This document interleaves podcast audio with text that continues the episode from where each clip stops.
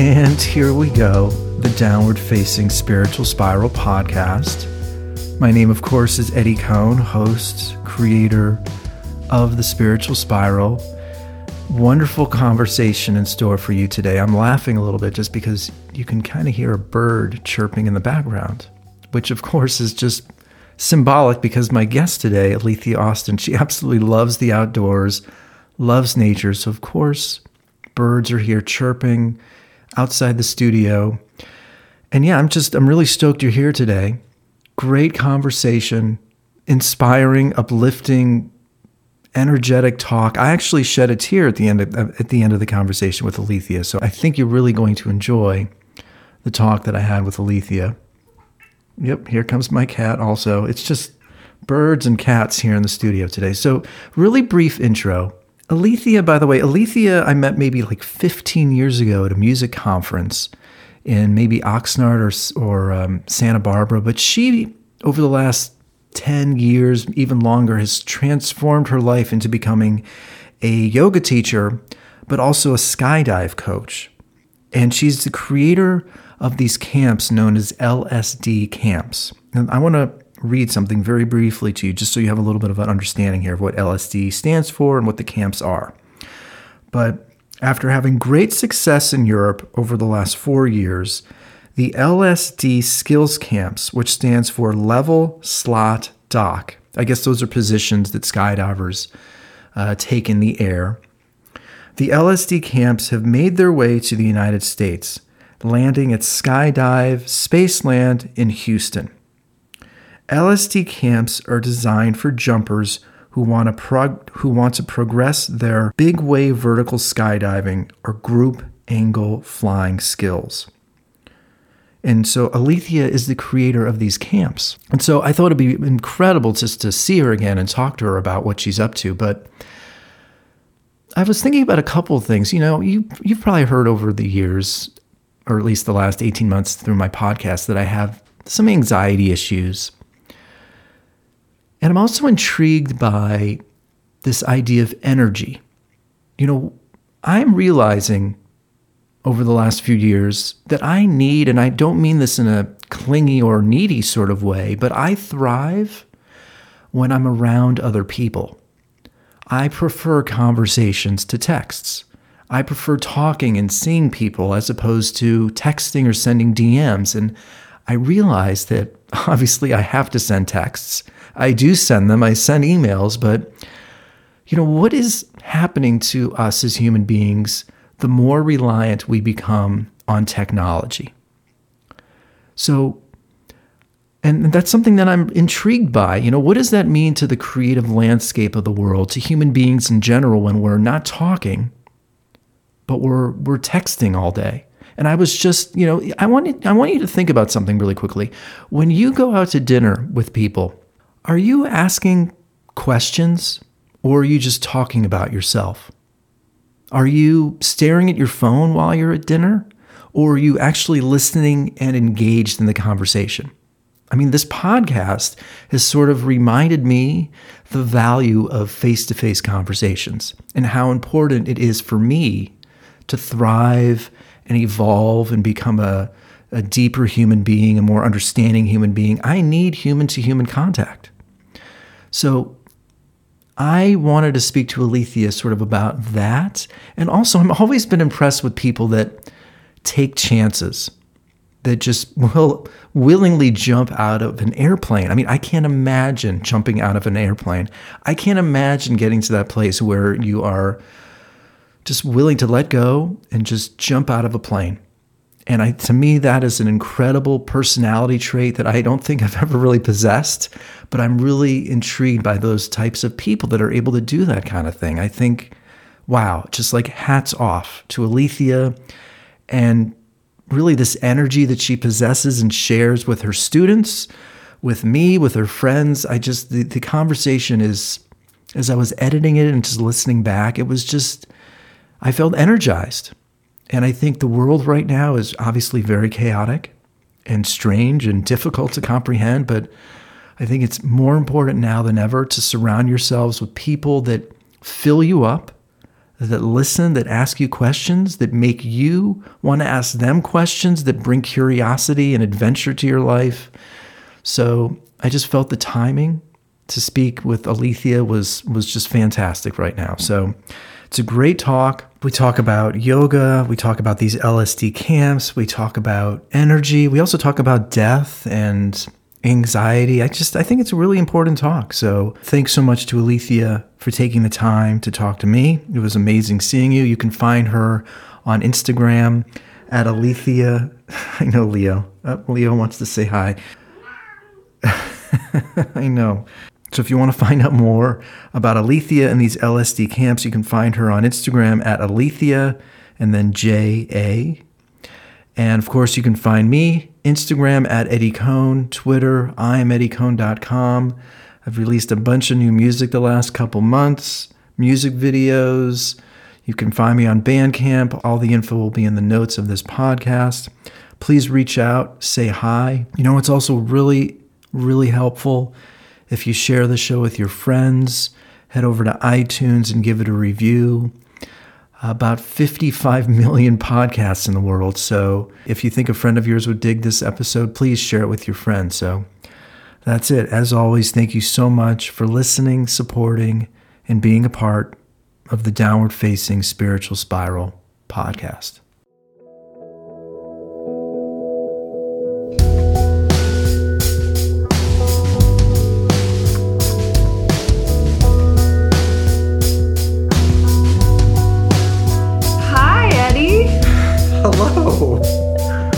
Long time. It's really good to see you.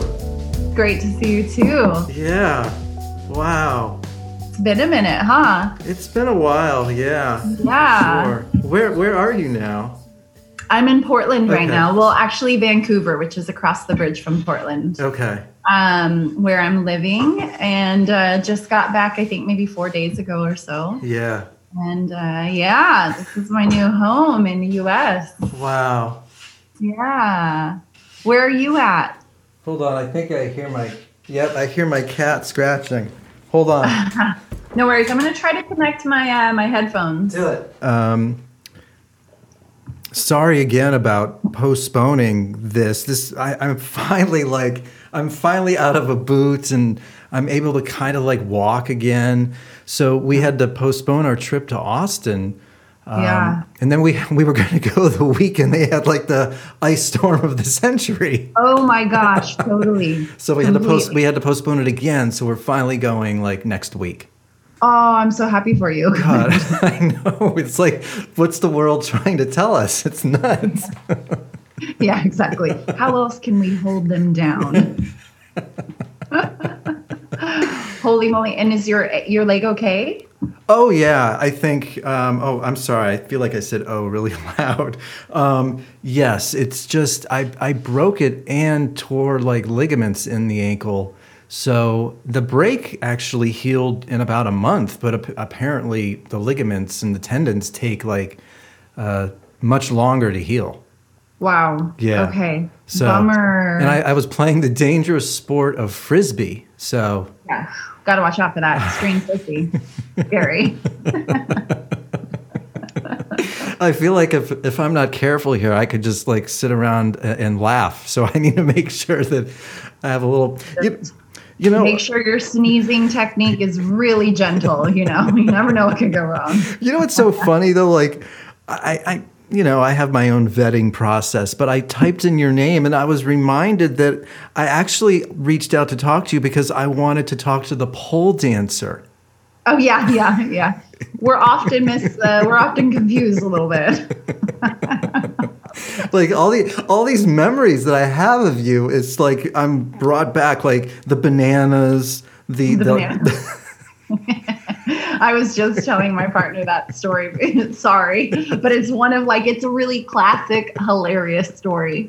And uh, you know, as a man, I, I think you could understand being in a, a woman's house with you know your girlfriend as well, and just being like, um, okay, so there's a there's one entire trash bin I'm going to fill with banana pills today, and this I would much rather be under a rock hiding. yes. Of course, I get like awful food poisoning the day before we come to stay at your place. And I remember going out to dinner, and I'm like, I don't care where we go as long as there's rice.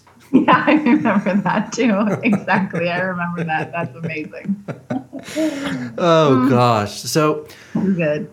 You know, one thing I've, I was, it's weird. I had this friend that I used to work with who just like packed up her bags years, yeah. years ago and just like moved to Kenya and she's cool. been she's been living there ever since.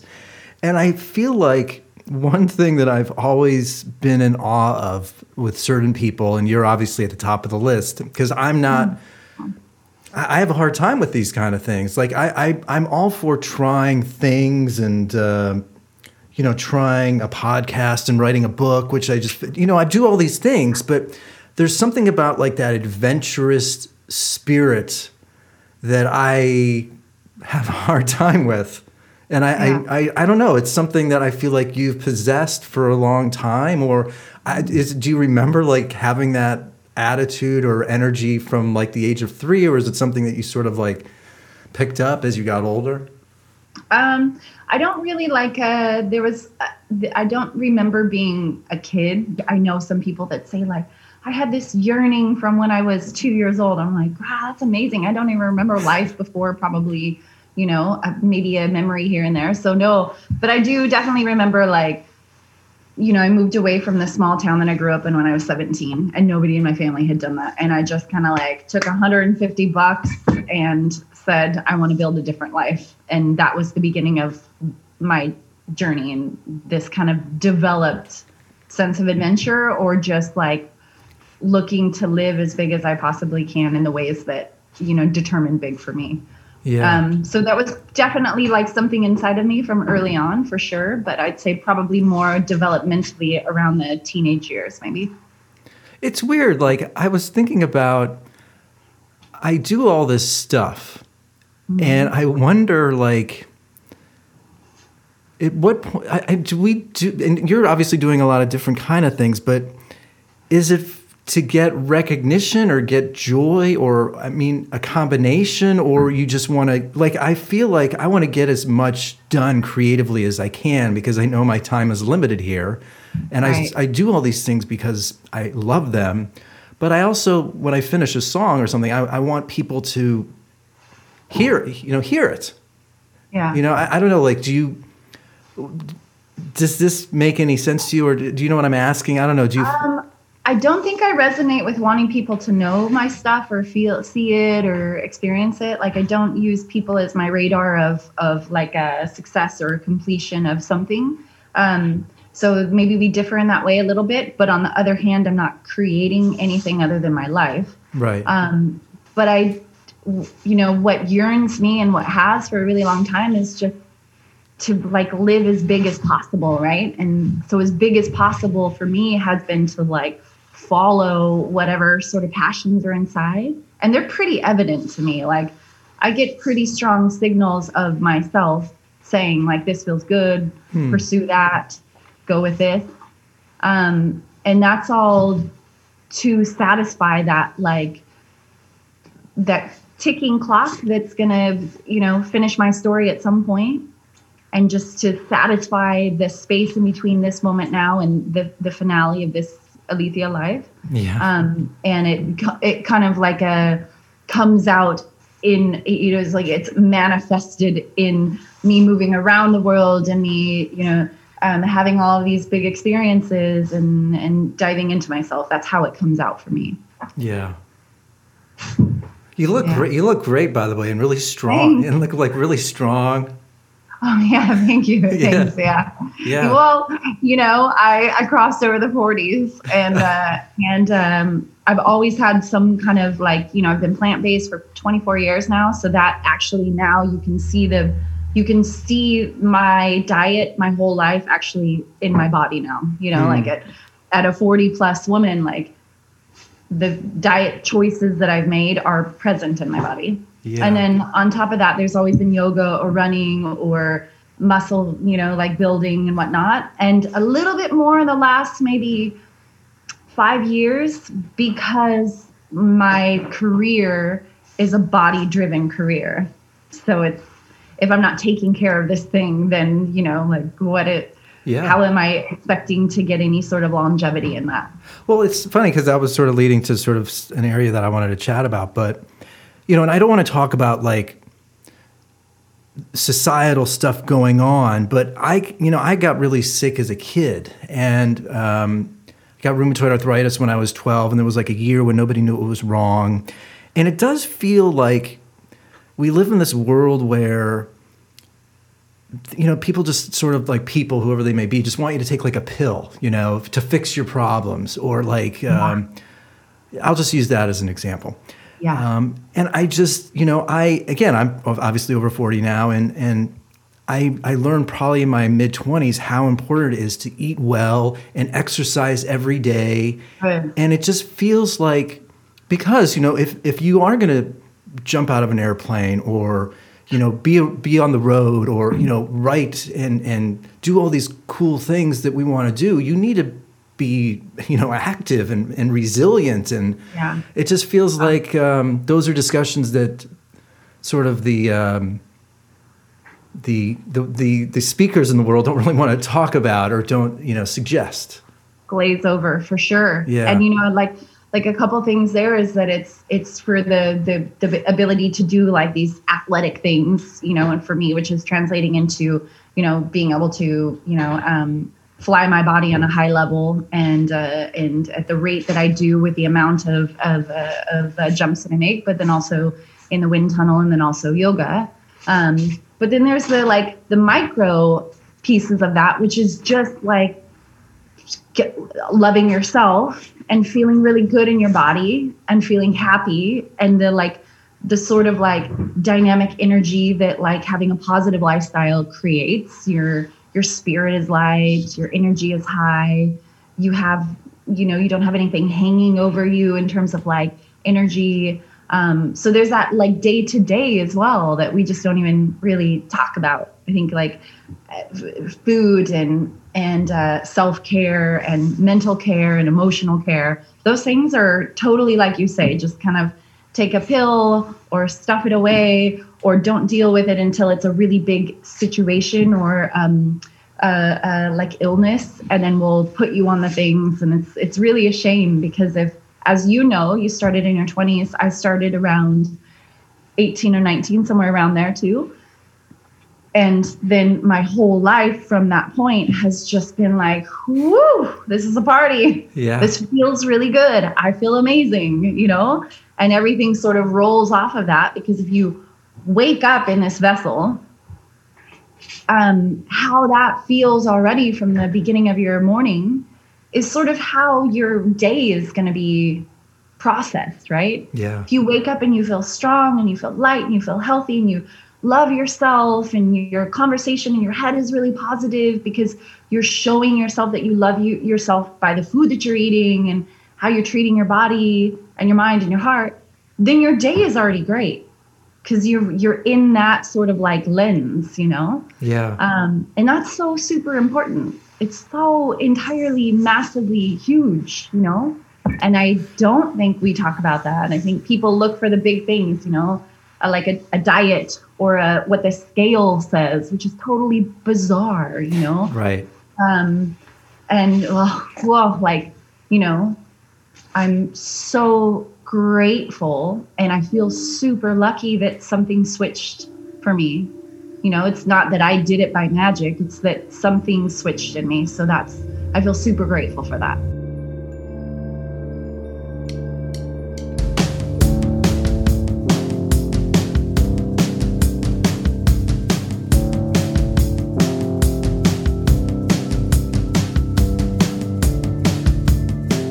struggle with that sometimes. You know, when I, I broke my ankle, and I, I do know I think it's because, I mean, I, I know 99% sure when I got sick when I was 12, it didn't go away until I was like 17.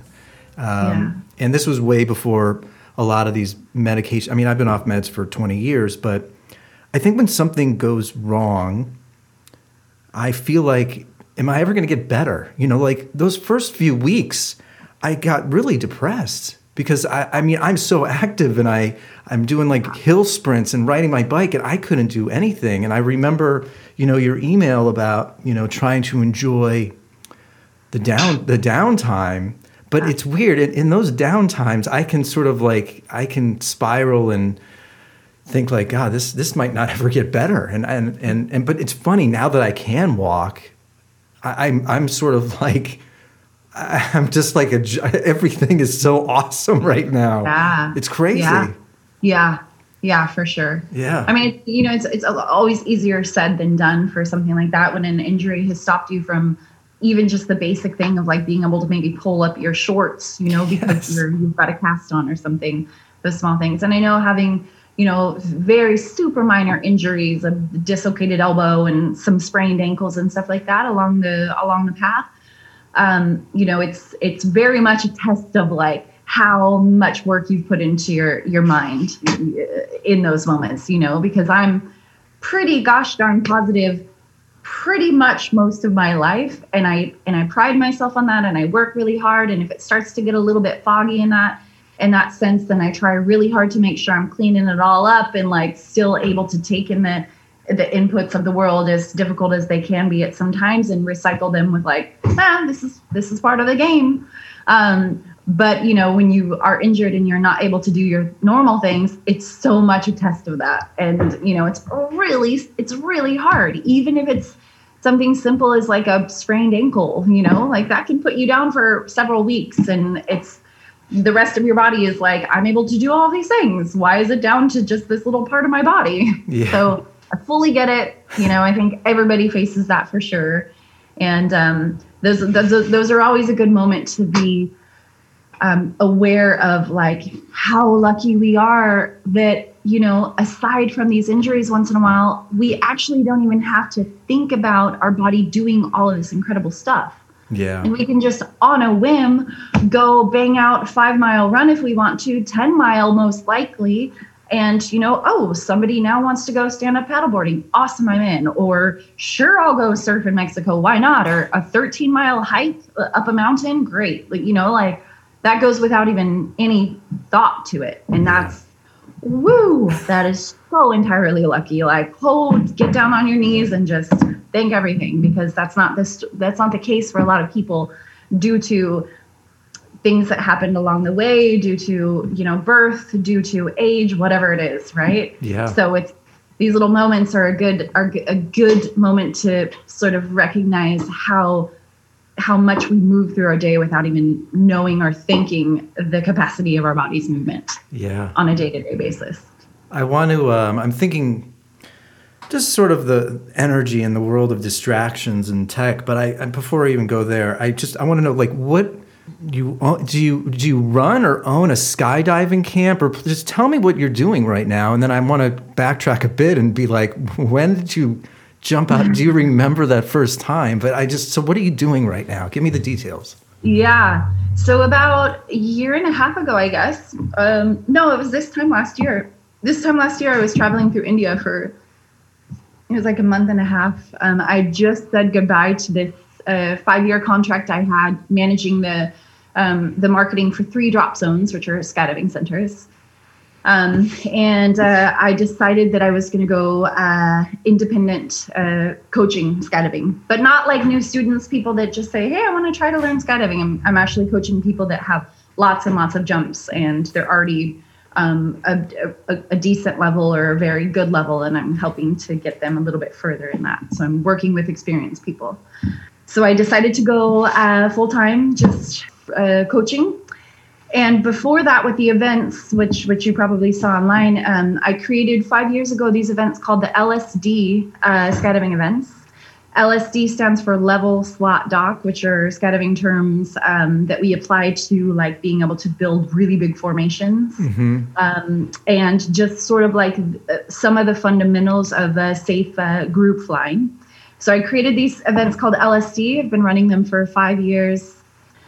Um, about six to eight per year. They're always sold out. They're international. People are flying from everywhere, and they're really, really fun. And they're work camps. You know, like skydiving is pretty much a group of people around the world who are like I don't know what society is doing. That shit looks weird. So I'm just gonna go ahead and dip into this uh, this uh, sub world of really free thinking people who have these deep connections, and I'm gonna build this life in this super super sub world that's based about based on freedom and connection and trust hmm. and pushing through fears. And it's really really cool. It's probably one of the greater decisions I've made in my life.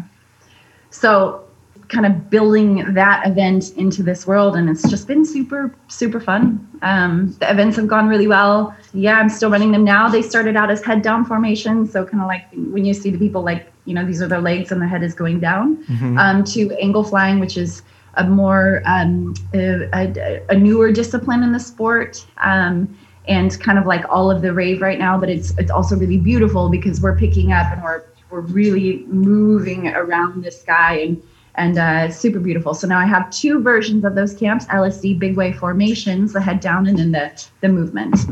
And it's a ball. I love it.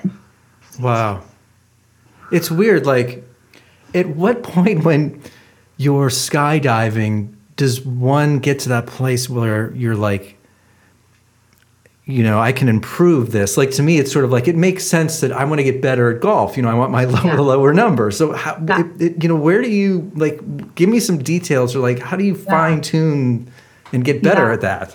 Yeah, well, I think everybody, you know, like the general public would probably connect with the idea that like um that skydiving is just belly to earth flying down, right? That's what you see in tandems and like kind of the old school, you know, like a like you know they're they're skydiving and they're just like arched and they're like this is really sick you know and they in the in the movies and tv it's really like that kind of edgy person who's just living off of adrenaline and you know no helmet and hair flying everywhere and you know like a patrick swayze you know whomever. So that's like kind of like that's where skydiving started was belly to earth um, flat flying basically.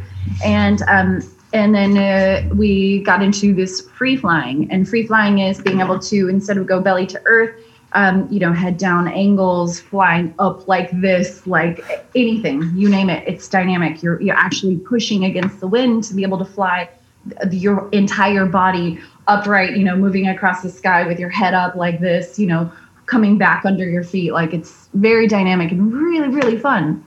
But to be able to get to that level um, you have to train, train like an athlete. I mean, like very, very much train. Um, that doesn't come easy. To be able to fly like this does not come easy, easily at all. It's, it's, uh, it's, um, it takes a lot of work. It takes a lot of training. It takes a lot of mental power to be able to think about these lines and what it's going to feel like up there and where you should be pushing, what pressure goes where, where you should be looking, what your feet should be doing. And, you know, like your entire body pressed up against the wind can make a difference. Your hand can make a difference because you're going so fast and you've, depending on what you know what what body position you're in belly to earth is the slowest you know aside from the wingsuits but i won't even discuss that because that's a totally different breed. But belly to earth is really slow because it's your whole body up against the wind and so when you're pretty vertical you're really really fast Right. So, you know, body position matters so much. If your chin is here or here, makes a big difference.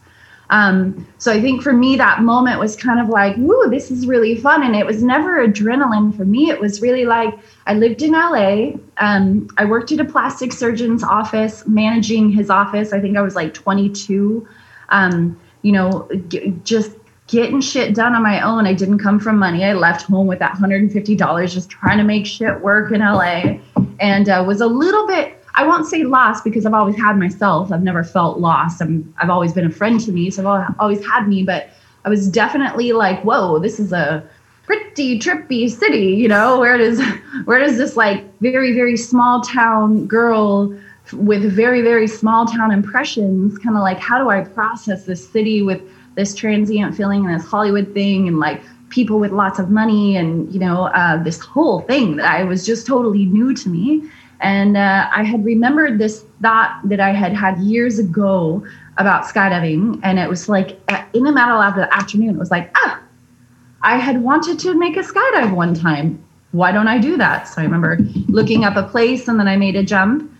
And then those jumps where I would just go by myself up there and I'd be like giddy on the plane, you know, have some happy tears on the way up and like hold my heart and think about how grateful I was to be alive. And, you know, and it became this like inventory check. Do the people that I know, you know, that, that I love, do they know that I love them? Have I been a good human? If I die right now, is everything going to be okay? Like, would I die with peace? And so it was kind of cool to have those moments because nothing else really ever made me think like that. Yeah. But then once I moved to uh, to Europe, it went from like every once in a while skydive to like, oh my God, there's like, wow, I could actually go far in terms of my own flying skills. Like, whoa, there is there's some things to to do in this sport. And so then I started, you know, I started to want to be get, to be good and looking at people that were way ahead of me like whoa i want to do that oh, cool.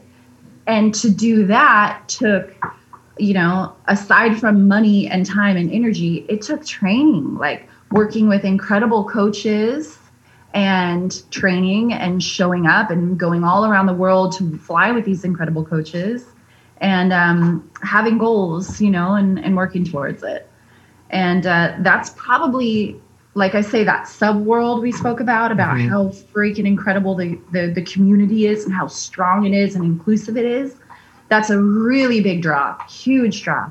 It's like it's like walking into a new place and everybody they see you and they get you. You know, like that's nice, right? Yeah. You're just kind of like, I yeah, I see you. I I get you. That that's pretty cool. Um, to get that in strangers. So the the the community is awesome but there's never going to be a point in this sport where anyone has ever made it. Like mm. you can't get to the top of what you can do when you're flying your body. And that is so badass. Like how great is that? Yeah. The moment that I get to the place I've been working on, it that that that that finish line has moved so much further ahead and like that is really cool. That keeps me fresh. It keeps me learning and training. And it's just like so exciting right? Like yeah. there's something these these goals and like it keeps you just wow it's you know it's it's it's really thrilling. It's really fulfilling as well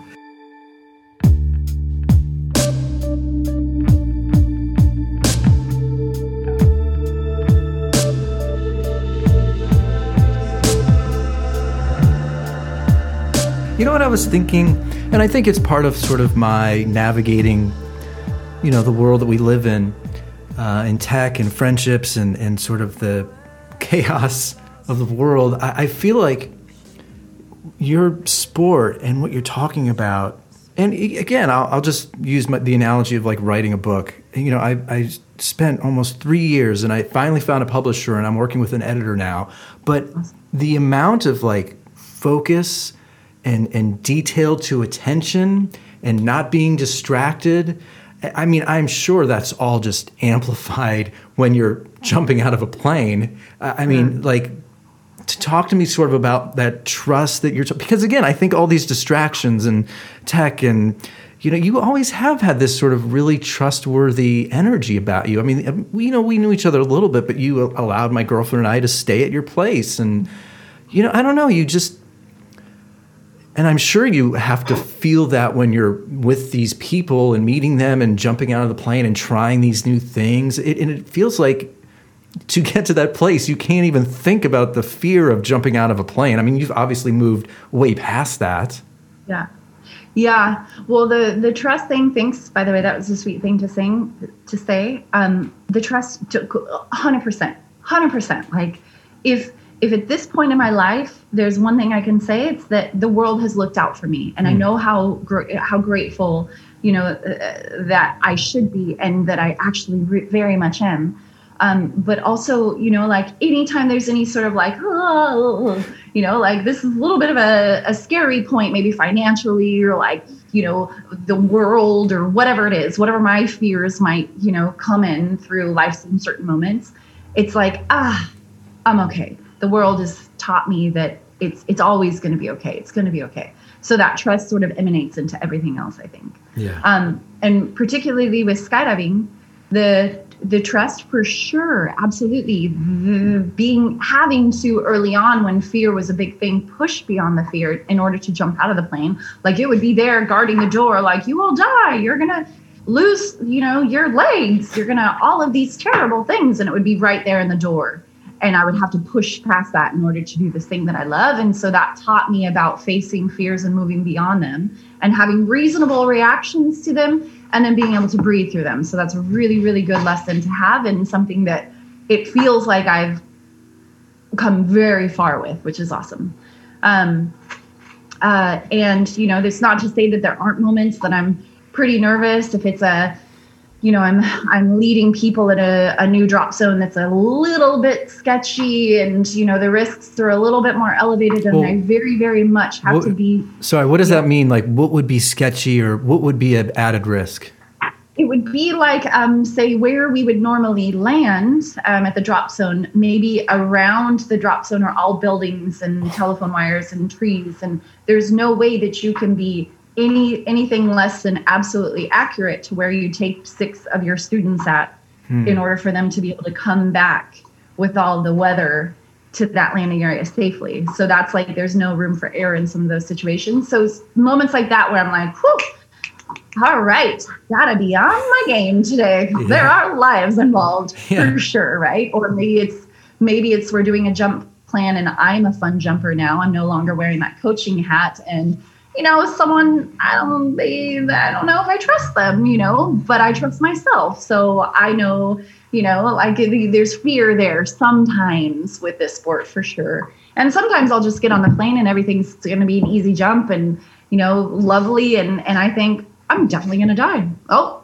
because I had that thought means I'm probably going to die. Oh no, it's my whole life telling me this is the sign and I just have to breathe through it because wow. your mind is very funny, right? It's it's just a hilarious little feature that we have here of just this constant like can i get a reaction can i get a hmm. reaction mm. well it's, uh, it's funny i was just thinking about i was just saying to emmy like you know the, the austin texas ice storm and everything you know it, it's weird we live in this amplified reactionary world where like people be like oh my god you don't move to texas. Everything's broken. And sometimes it's like mother nature just sometimes like weird shit happens and you know everything's okay. But i think to your point i sort of go to that place where oh my god i'm never going to walk again. And, and it's just i get yeah. i get I, don't, I get annoyed that i go there but I, I know it's a natural thing but it just feels like you kind of like it's almost like you're able to observe you going there, and then you're like, okay, Alethia, I- am here, but, but just don't take this too seriously. I'm gonna move. yeah. The, I don't oh, know. for sure. Yeah. For sure. But it, but it's taken me years of like, you know, my biggest project, my most creative project in life is just knowing myself, and that's been like decades long of like actual roll up the sleeves. Let me see what's under the hood some of these parts a little bit strange. Let me go ahead and clean these up or remove them and replace them. Like I have been doing a lot of work on knowing myself. And so like that didn't come easily. You know, so you have to put the work in to be able to have that separation, to peel away from that thing and go like, ah, it's coming. Here it is. Okay, it's here. All right. Well, let me give it a little bit of energy so that it feels like it has that space to be able to do that thing. Like, all right, fear, yes, maybe I'm going to become a paraplegic. Yes, maybe I'm going to die. Yep, I don't think I called my mom today and told her that I love her. Well, she's not going to go that I love her. Like you can do that and and also in the same breath understand you're doing it and know that there's that it it isn't you. So when I have those moments of whatever it is, frustration, right? I just interfaced with somebody that was um, you know a, a, an abrasive person and maybe that brought up that frustration to me, I can acknowledge it and kind of like be okay with that feeling, but definitely also give that a time limit hmm. of, you know, like I, I, I, and I learned this like maybe 15 years ago when I was really scared and having those scary feelings on the airplane. I would, you know, I, at some point it just became a little bit too much. I was like, whoa, this is overwhelming. I just might not even do this thing. Is scary. What am I doing? Hurling my body out of a plane. This is crazy.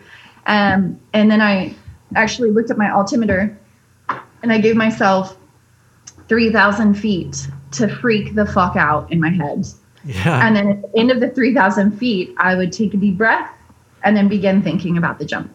And so I actually apply that to like the feelings that I have, right? So if I'm down here and something's happened on the ground, I'm just, you know, ah, whatever emotion that is. And I'll just think, uh, all right, so you're upset. That's yes. Yeah, that is kind of a crappy thing. Yep, that that that blows, right?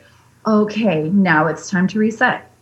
And for sure that's helpful, right? It's just helpful. Otherwise we become like this little like chained thing to this that little you know voice inside of us that is really always looking for a reaction. And uh and we can get control of that. We can acknowledge it and you know have it live the same life with us because it actually doesn't ever go away. But we can all also like it doesn't have to own us for sure. Yeah. Are you are you scared or think about death very often or you don't? I am. Yeah. Okay. I think it's mostly a fascination with it in the sense of, you know, not from my sport because it's, you know, like people are dying everywhere. Yeah. So it's not that it's like um, exclusive to the, you know, to to to my my passion, but I think just you know crossing into the 40s has like, oh, all right, I wonder what it's going to be. Hmm, you know, like I, I definitely, I wouldn't call myself a morbid person, but death is definitely present in my life in terms of what I think about. I wonder about it, you know, and in this lifelong art, the project that I have of knowing myself, it's like how, how, how, you know, what is it to be to to lose the alethia body what you know in my nobody knows actually nobody has any idea so nobody can actually even say but we can hypothesize about it. What do i think about it? Is there is there a separation from my spirit my soul and my body? Does something go on? Like all of those things right? Yeah. What does death mean for me? What what does you know what what must i experience in this alethia life right now before that happens you know? Is it going to be painful? Is it going to be scary? Like you know all of those things for sure i think about it very very much yeah. But it's also kind of like i don't know any other way how to because it's every day is a day closer to that. Hmm. and so you know i, I get, like I, I could kind of like plug my ears and close my eyes and be like no we're not going to die we're not going to die but I don't think that would serve me so much. I think knowing that it's there serves me in a way of just like, I want to feel, I want to live, I want to experience, I want people that I love to know that I love them. And I kind of want to burst out of my scenes and make sure that this is like a big life for me because that end is inevitable. Yeah. And are you, I see the cross in the background, but are you religious?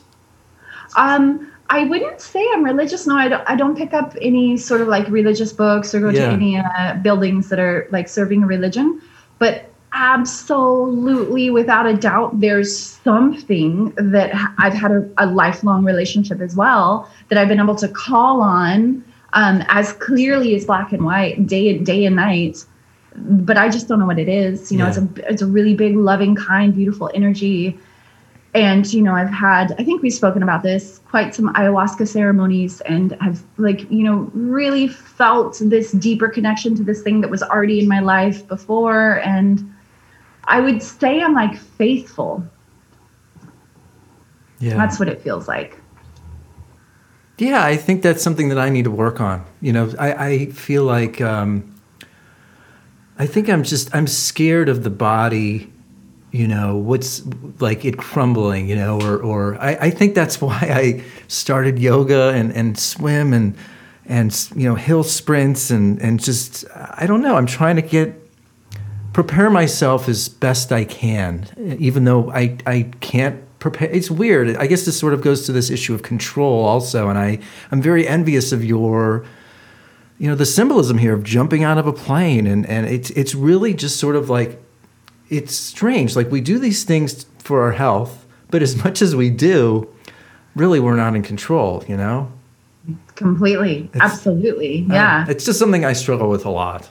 And you have to keep, yeah, you got to be like, I guess it's a matter of, um, you know, in some ways, I think like investigating what control feels like and what kind of like, is there like, is there any sort of is there any relationship that you have to control you know or or um, faith or trust like those are the kind of the things that come to me and come to mind with like you know um, it's very terrifying to really understand that there's no way out of that one thing. Like nope you are you are on that list and there is definitely no getting out of that one. That's that one commitment you cannot break. And that's terrifying for sure. But in that if you think about it is this process of um, getting to uh, getting to sort of like be at peace with that. And that's a that's a really big process. That is a loss of control.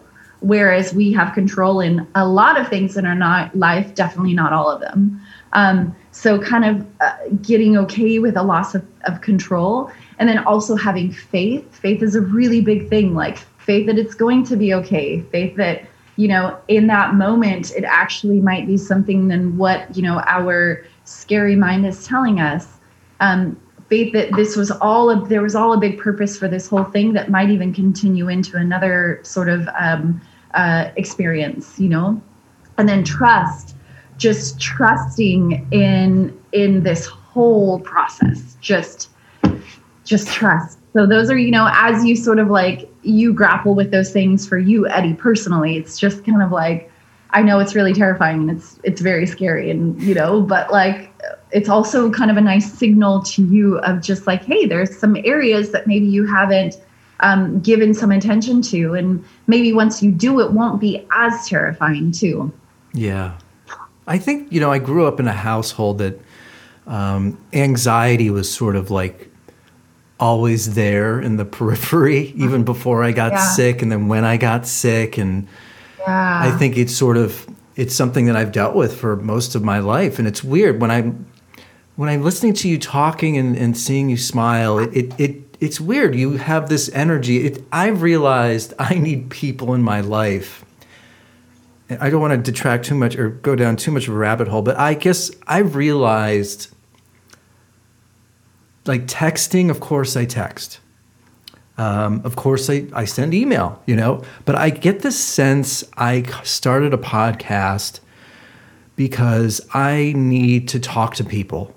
And in this crazy busy world that we live in now, it is harder now more than ever to get people. And I even noticed this when I went out to dinner with friends. Like their phone would be out, they'd sort of like be looking at their phone and kind of talking to me. And and I I don't say this with resentment, but I know that that subconsciously bothered me. And I felt like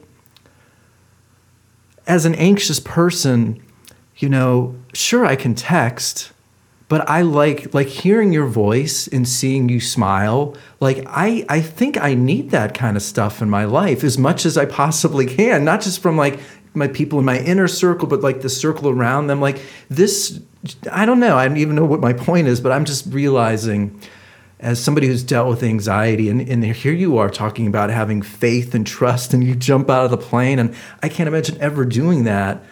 Yeah. I just I think it's really important to sort of figure out what we need to to yeah. feel um, a connection because, as you said, like we're all going to die, and it's really scary and and I just from my experience I, I've noticed that I I need relationships that aren't just like texting that are actually you know phone calls and talking.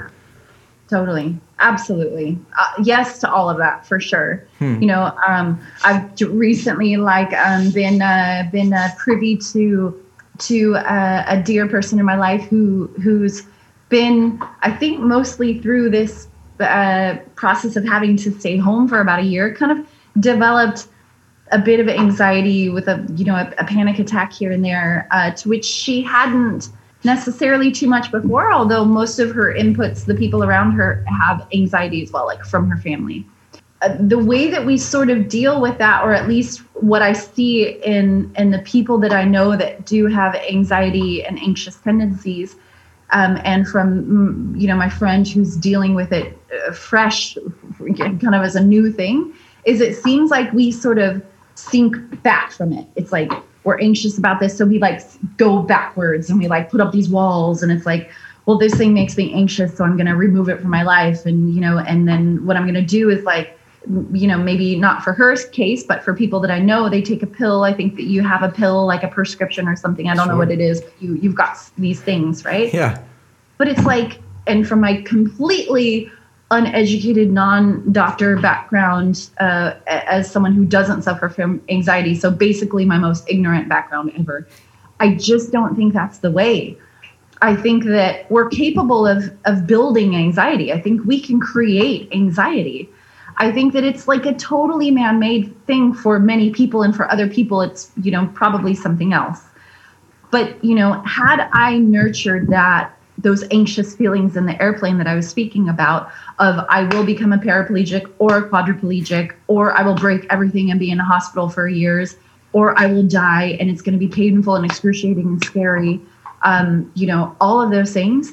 If I hadn't said, hold on, this has the potential of getting totally out of control unless I start to talk it down. Hmm. And and that's what I did.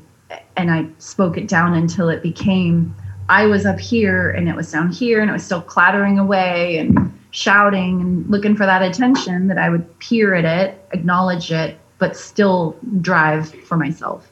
Yeah. Um, I think that that definitely could have kept me out of the sport. And I'll see it sometimes if people have a bad situation in the sport or an accident or something really scary happened, they're done. Like, done, done, done. Can't do it.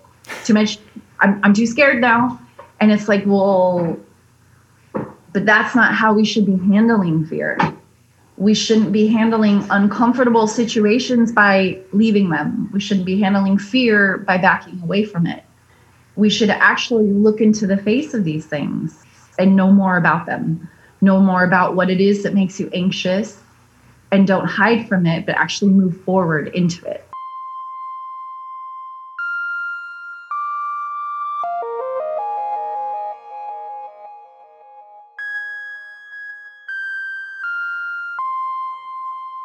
What's the story with yoga? How did you become interested in it? Because I know we both teach, and um, it's weird. Like I I taught yoga or not taught. I started practicing yoga when I was like 23, 24 because my condition came back again.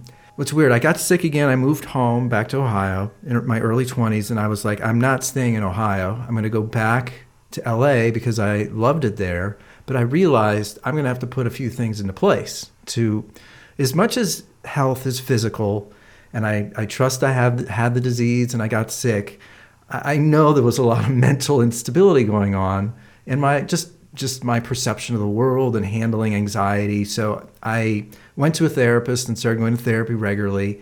And then I started going to yoga. And by the time I was like 20, 29, um, I just was a completely new person, you know. And as I said, I still deal with these issues, but now I actually don't kill myself over it, and I'm able to sort of, you know, get get by, more than get by, but you know my point.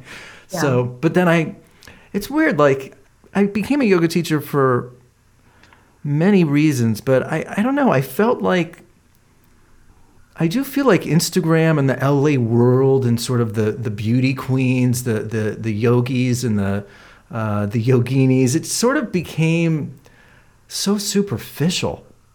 And, and I just was like, what, what the fuck is going on here? Because my first yoga teacher in my 20s was, you know, there was no social media and Instagram at all. And, and it just, she was there because she loved to teach and she wanted to help. And I, I sort of like looked around and those types of teachers just didn't seem to be as, as represented and so, I mean, I don't have like a huge following, but I can tell my students really love me and my classes, and it's really this awesome addition to my life. Um, just sort of tell me a little bit about, I guess, the transition from not just being a student, but wanting to become a teacher and, and how that's been a part of your life. Yeah, I am. Um, I also found yoga in my 20s. Um, it was a I forget the name of it, Bridge something I think in LA. Um, there was a really cool Golden Bridge or something. Yeah, I think. sure. LA was a totally different world, uh, so I forget a lot of those references. But Golden Bridge, yeah. and then Bikram. And I was really like this fair weather kind of uh, um, student, you know, going on a whim, and then also I'd go for months and be you know very very dedicated, and then not go for months. And um, but it was really beautiful to have into my life because it was just a nice addition. I was running marathons at that time, and I was a total gym rat, so I really found the the yoga to kind of give me that longer stretched out fully in my body kind of feeling um, as opposed to the weights and just running in the shoulders and whatnot so i really loved it um, and uh, when i moved to amsterdam i didn't know anybody and i lived as you know because you and uh, your partner uh, visited me i lived above a, yo- a yoga studio and um, when I moved there, I had a couple uh, major losses in my life, and I didn't have any uh, support system there. Um, so I was really sort of like a, a broken open and um, and just kind of healing by myself in that that that loft that you guys visited me in. Mm-hmm. And so I started going to yoga, and uh, I had no excuse. It was down down uh, down the the stairs from me and in the practices that I was uh, involved in, I just started like bawling in shavasana mm. very quietly, but like a pretty solid stream of tears were coming out, and that's how I started to kind of rebuild from the uh, this uh, this these uh, shattered moments, and so I became heavily like um, um, involved in it because it had become this new tool for me to deal with this this brokenness.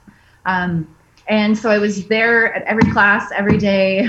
And then the studio moved a couple blocks down, and then I followed them to that studio just every day. You know, I always have always worked from home essentially, so I was just build my work schedule around my yoga. And then, you know, years of doing this, the the owner said, "Hey, why I would love to put you on the schedule as a teacher." And I thought, well, that's so fraudulent because I haven't studied yoga. I'm just slightly obsessed with it, you know. Right. And um, so I actually did accept to to teach one class a week, but I signed up for a, um, a teacher training course. And I found what you just touched on, which was um, sort of this inauthenticity, inauthenticity, and kind of like a, very much like 20 year olds, you know, with a, a yoga quote and um, not not connecting with any of the schools. So it took me a while to find a, an actual school that I really thought, okay, these people have experience, they live it, they breathe it, they know it, and it's not a show. It's not like, you know, a, a scene or a fashion statement or anything. Yeah. yeah but it was yin and i'm very very not a yin you know person. Yeah. i mean i am in the in the evening and my my life is very yin and super peaceful but like my energy inside is very much like let's go.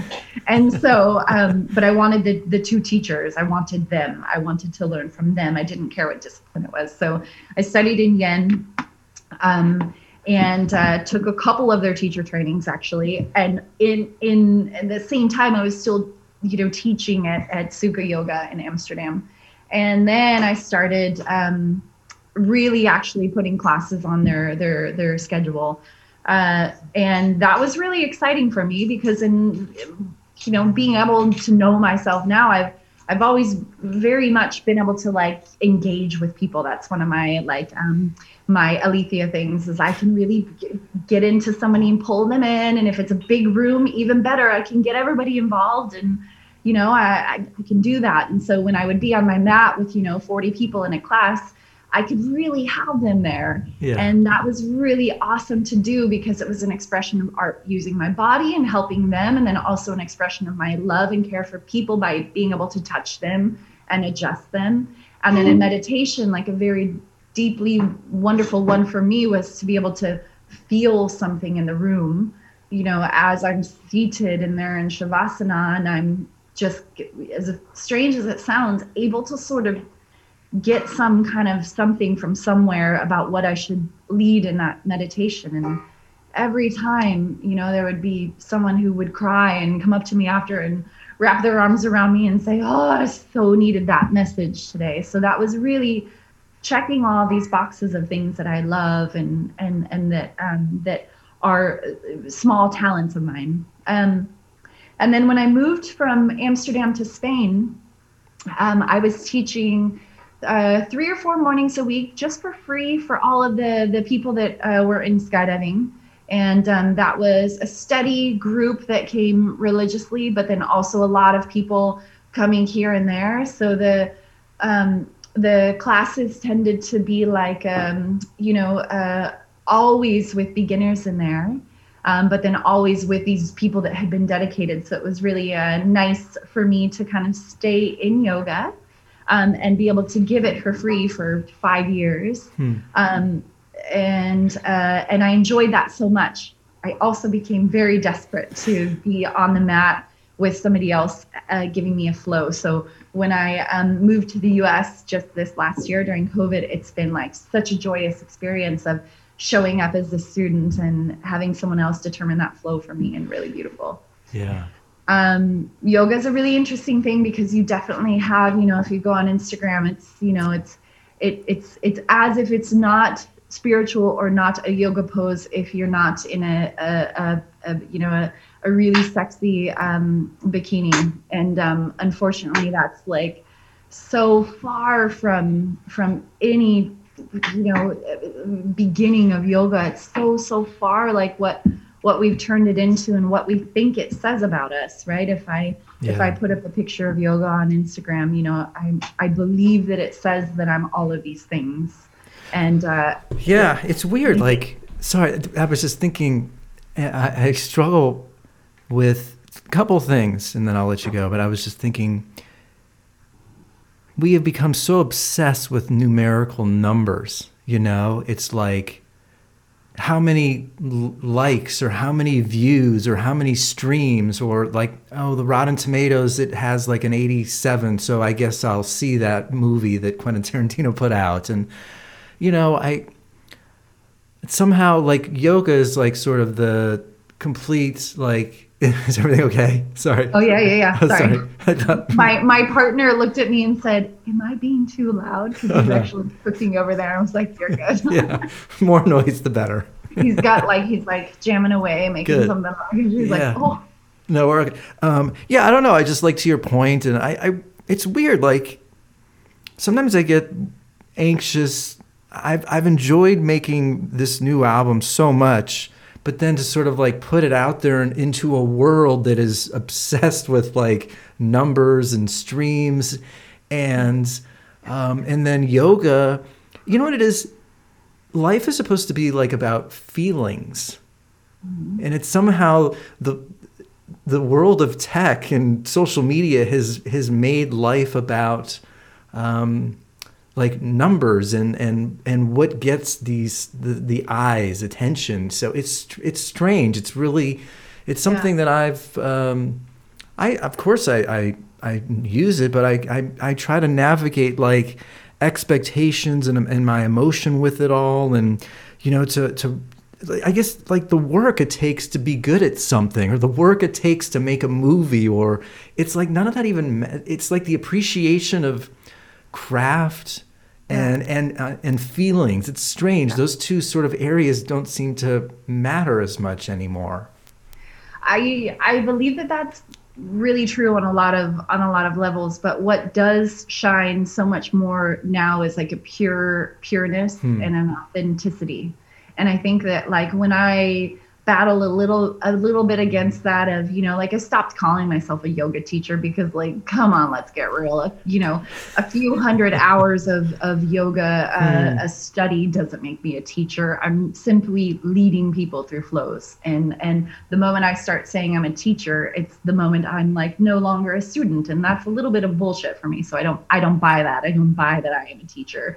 You know i buy that i can understand the body and understand how to keep people, you know, in a very beneficial flow for themselves for an hour and a half. But I, you know, I'll go, I'll go learn from teachers. Um, but like, I do definitely have moments where I think like, oh, this is, you know, uh, this is so gross now that I just don't even ugh, like ugh, this is really gross. And you know, searching for Austin in or excuse me in Texas, the yoga studios are all, all open. So I'm there every couple weeks. It's amazing. I can go to Black Swan Yoga and I have these really great practices. But oh my gosh, the moment that 20 something year old teacher, you know, um, starts to say, just let it go, you know, let everything go that does not serve you, I'm like, holding back this judgmental vomit because I'm yeah. just, you know, like, but that is what you, that's what we are at. That's where we're at right now. Like, that is what you feel that you have to say because that's what, you know, this whole like industry is created. When I have those moments, A, it's me being judgmental. So B, there's the ego involved. So C, that whole practice for me is totally lost on this like, really silly human thing that I, it, I'm experiencing, which is not why I practice or lead yoga. So it kind of takes me back to like, you know, it's it's basically just me. I don't even need a yoga mat. You know, like this process is super super personal. It's a very very personal thing. It's it's not to be, you know, uh, everybody knows me in this kind of world as, you know, a, a the plant-based yoga skydiving woman for sure. like it's that's part of my branding that has happened because I've been practicing it for so long around the world. But like it's just boiled down to me and my personal journey in it. And so whatever I'm seeing online, well, online is just a very, very silly place, anyways. Mm. But it cannot get in the way of that personal relationship that I have with this thing.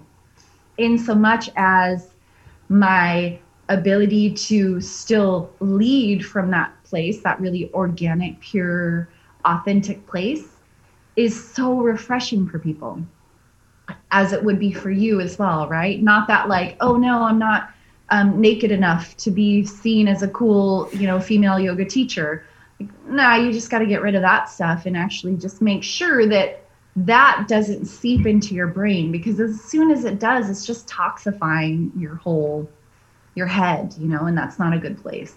So I think, yes, we don't really um, appreciate the craft and the hard work that go into things such as art, music, um, you, you, you know, yoga.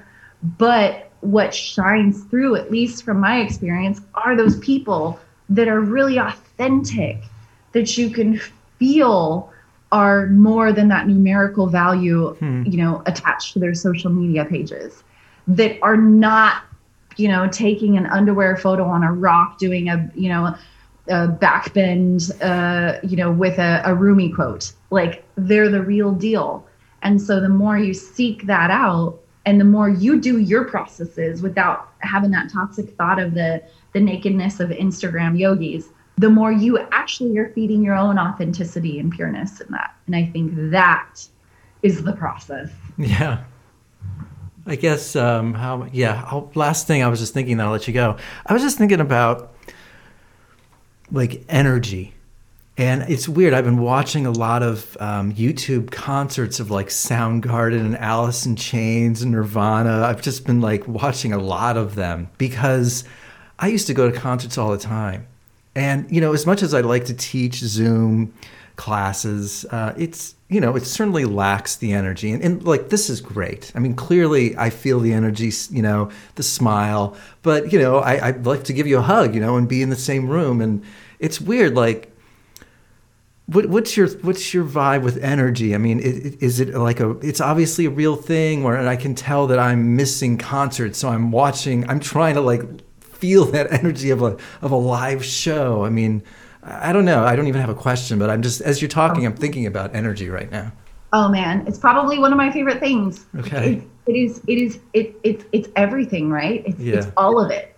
It's that like you're saying the most important thing about life is feeling, and I'm saying like open up the steams and rip rip the self open to have that big life experience. But that's all energy, and like the the the the, the energy that we have that's kind of zapped with the the numerical value online or this energy that we're feeling right now, even though I'm looking at my laptop on top of my TV, I see your voice, but I can still feel you. Like it's energy is everything. And so it's, you know, it's, it's, it's like, yes, we're missing it for sure. Um, but it's so much available in your space. It's so, so entirely much. I mean, you know, it's finding processes. Like I'm very, very super passionate about like processes that we have in our lives. Like, I I need energy. What is my process for that? You know, it's it's for me. It's you know, um, you know, wake up, put on the headphones, put on that that the, that music that really like wow I feel so good in some way and that might be a mantra or it might be like a super stoke energetic song whatever it is but put it on and like feel yourself and like stir it up and get it going and you know step on the mat or you know like feel the wind. I mean like there's so many things that we can do without even leaving our rooms in lockdown to cultivate that energy and keep it moving. And it's really like, you know, I, I, I tease myself with, you know, mostly girlfriends or people when I'm speaking about this. But holy cow, like the self, the process to to really know myself and love myself and and just be a total buddy to myself has been of like, you know, I, I just remember like, oh, you know, walking in Spain and like hugging myself, grabbing my arms and getting all giddy and just like, oh, really love me and you know this feeling and and I and all of that stuff. Like you can do all of these things. You know, there's there's nothing that says that we can't just kind of like sit on our living room floor and you know be happy and talk to ourselves and tell us why we're feeling really good in that moment and start to stir it up. So I think, you know, I think this is a really good example of us staring at these laptops, these devices, and I see all these devices in your your studio there, and I've got you know Bluetooth headphones and a remote and a heater remote and a cell phone just next to my laptop.